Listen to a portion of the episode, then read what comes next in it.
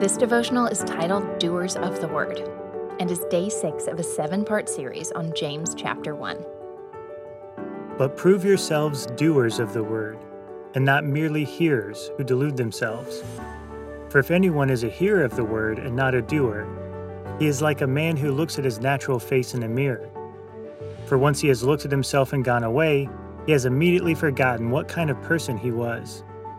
But one who looks intently at the perfect law, the law of liberty, and abides by it, not having become a forgetful hearer, but an effectual doer, this man will be blessed in what he does. James 1 22 through 25. To truly overcome trials, the Bible's definition of success, we have to align our thoughts, emotions, and actions with God's Word. It is not enough to set aside the old self, we have to put on the new self. A transplant begins with removing the bad heart, but if it stops there, what good has it done? We need a new heart, a new perspective, a new way of doing things. This is how the law is fulfilled within us only through a transformed heart. And we are only transformed if the change makes its way into our behavior.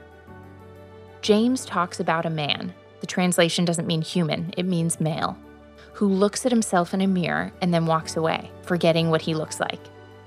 Women are more focused, more intent when they look in the mirror. They don't leave until they look exactly right. Men tend to do only the minimum. James says we delude ourselves when we think we are growing in godliness, but give our character only a passing consideration. There are three things we control our actions, who we trust, and the perspective we take. Are we going to trust the world or the Lord? Will we adopt the world's perspective that success is accumulation and earthly prestige? Or will we adopt a true perspective and invest in something that brings peace and will last forever? Choosing to trust God and adopting a true perspective about life lays a foundation to actually do good deeds.